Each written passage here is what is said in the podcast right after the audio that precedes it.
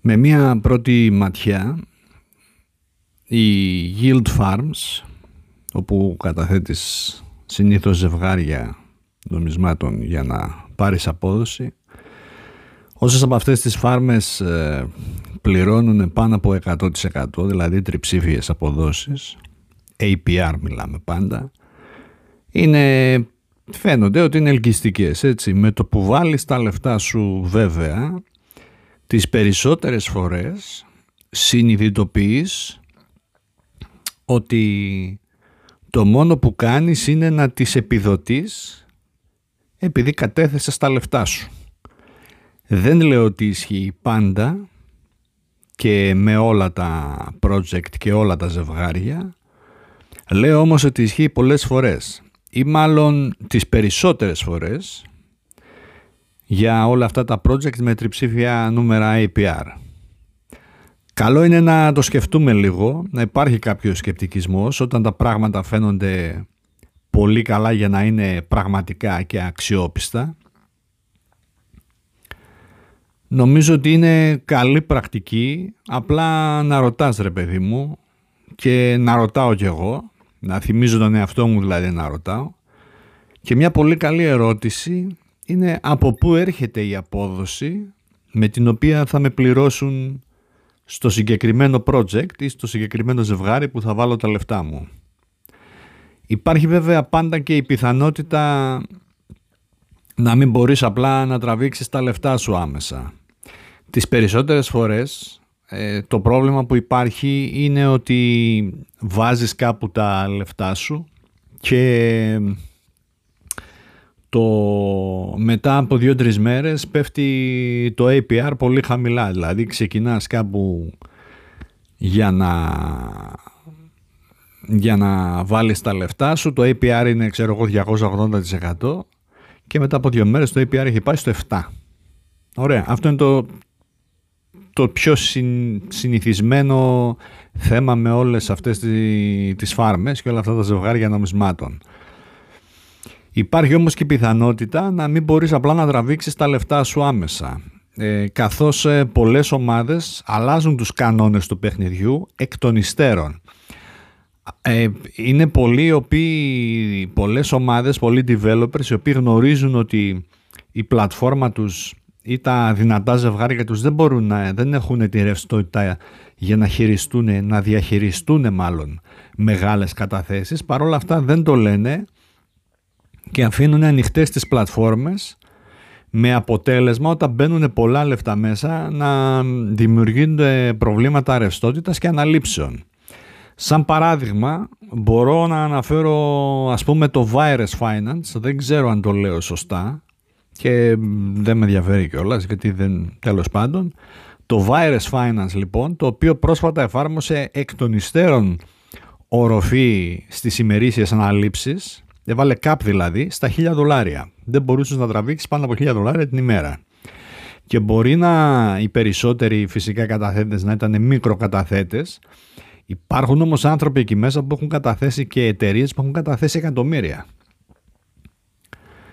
Και φαντάσου δηλαδή να θέλεις τρία χρόνια για να, απο... να εκταμιεύσεις ένα εκατομμύριο. Είναι παράνοια.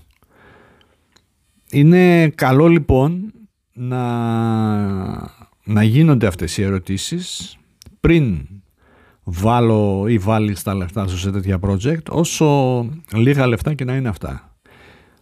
Καλή ερώτηση επίσης είναι τι θα γίνει ας πούμε αν το ξέρω εγώ το 80% των καταθετών αποφασίσουν να τραβήξουν τα λεφτά τους, να αποσύρουν τα λεφτά τους την ίδια ημέρα.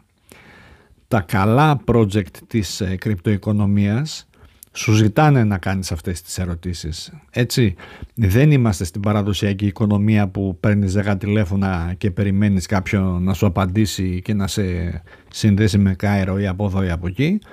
Στην αποκεντρωμένη οικονομία τα καλά projects ειδικά έχουν forum και διάφορα, έχουν social media, έχουν forum στα οποία μπορείς να, να μπεις να ρωτήσεις και σε ενθαρρύνουν να το κάνεις κιόλας. Δεν λέω ότι εάν ε, σου απαντάνε από το project ότι το project δεν είναι απάτη ή είναι νόμιμο, λέω απλά ότι όλα τα καλά project θα σου απαντήσουν. κάποιος θα σου δώσει απαντήσεις. Μπαίνεις λοιπόν μέσα και ρωτάς τι θα γίνει ρε φίλε π.χ. αν το 80% το 85% των καταθετών αποφασίσουν να τραβήξουν τα λεφτά τους την ίδια μέρα; Σε κάθε περίπτωση βλέπεις την απάντηση, έτσι. Αν η απάντηση σε ικανοποιεί, αν αργήσουν πολύ να σου απαντήσουν, αν η απάντηση που θα σου δώσουν έχει υπεκφυγές, αν ε, σου επιτεθούν γιατί έχει συμβεί και αυτό, βλέπεις πώς σου απαντάνε και τι σου απαντάνε και αποφασίζεις. Είναι ένα, μια πολύ καλή ένδειξη του, του τι ψάρια πιάνουν στην τελική, τι ψάρια πιάνουν οι developers, έτσι, αν όχι για τίποτε άλλο. Σε κάθε περίπτωση, αν δεν μπορείς να υπερκα... αν μάλλον ναι, αν δεν μπορεί να... αν δεν μπορεί το project, το ζευγάρι που έχεις επενδύσει να υπερκαλύψει μια πιθανή πτώση στις τιμές από τον τόκο που κερδίζουν τα λεφτά σου ενώ τα έχεις μέσα, ενώ τα έχεις κλειδωμένα σε μια φάρμα, ε, out farm the price decline που λέμε και στο χωριό μου, αν δεν μπορεί να γίνει αυτό, αν δεν μπορείς να το κάνεις αυτό, καλό είναι να αποφεύγεις να, να βάζεις τα λεφτά σου σε τέτοια projects ή αν τα βάλεις να έχεις έναν πολύ μικρό χρονικό ορίζοντα επένδυσης.